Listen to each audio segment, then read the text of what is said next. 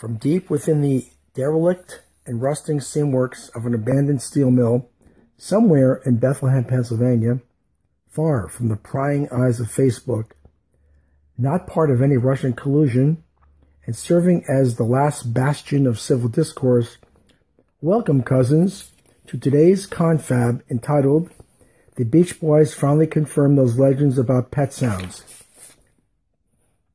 On May 16, 1966, the Beach Boys debuted their 11th album, Pet Sounds, and with its release, rock and roll's foray into uncharted territory.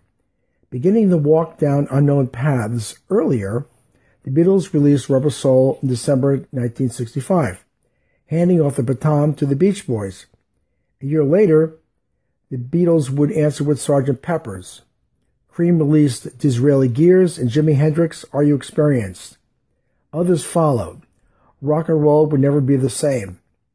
But as for Pet Sounds, according to Al Jardine, a founding member of the Beach Boys, there wasn't much time to bask in the success or lack thereof. Pet Sounds was not received very well at the label. It was a departure from their earlier work, with the group being mostly known for sugary surfing songs and rock releases. Pet Sounds peaked at just number 10 in the Billboard chart uncharacteristically low for the band and lost the first best of compilation by the Beach Boys themselves, debuting at number 8. However, just like the Waves, the band once harmonized about, the lackluster reception didn't last forever. The slow start of the gate for Pet Sounds is quite at odds with the album's eventual reception, with Rolling Stone calling it the second greatest album of all time. It took a while to catch on, said Al Jardine, but 50 years later, it appears to have been worthwhile. The album is now revered for the production and compositional experimentation put forth by mastermind and group leader Brian Wilson. Brian skipped a tour with the rest of his band to hole up in Hollywood to create much of the record without the help of the other members, who later came on to sing and rein back some of Wilson's more out there creative choices. Still, noises made with coke cans, dogs barking, and a bicycle your musicians.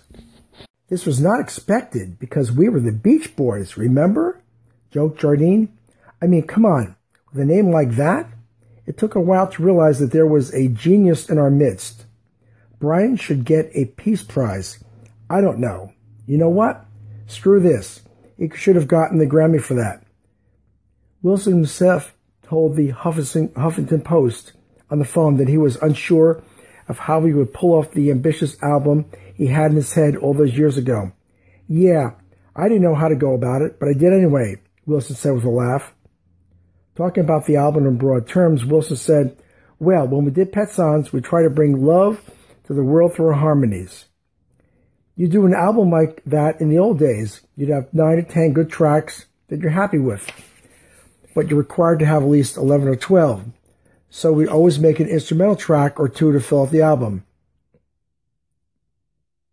The Beach Boys and the Beatles had an echo chamber of inspiration in the mid 60s, with the latter's rubber soul inspiring pet sounds, which in turn inspired Sgt. Pepper's Lonely Heart Club Band. As Jardine said, it wasn't always a competitive thing. Wilson has claimed that in the past, the pet sounds as a whole came from trying to keep up with the Beatles. He vowed, I have to record an album as good or as better than the Rubber Soul. If I ever do anything in my life, I'm going to make that good an album. And Paul McCartney has admitted that Pet Sounds made him cry and that God Only Knows is his favorite song in all of musical history. And the song specifically came from listening to Rubber Soul. I was so happy to hear it that I went and started writing God Only Knows, Wilson said. So, from a five-man surf rock group formed in 1961, singing in four-part harmony like the Four Preps and playing high school dances came the greatest triumph ever, Pet Sounds. And in my opinion, putting the Beach Boys far and away is the best rock group ever. Others, I'm afraid, pale by comparison.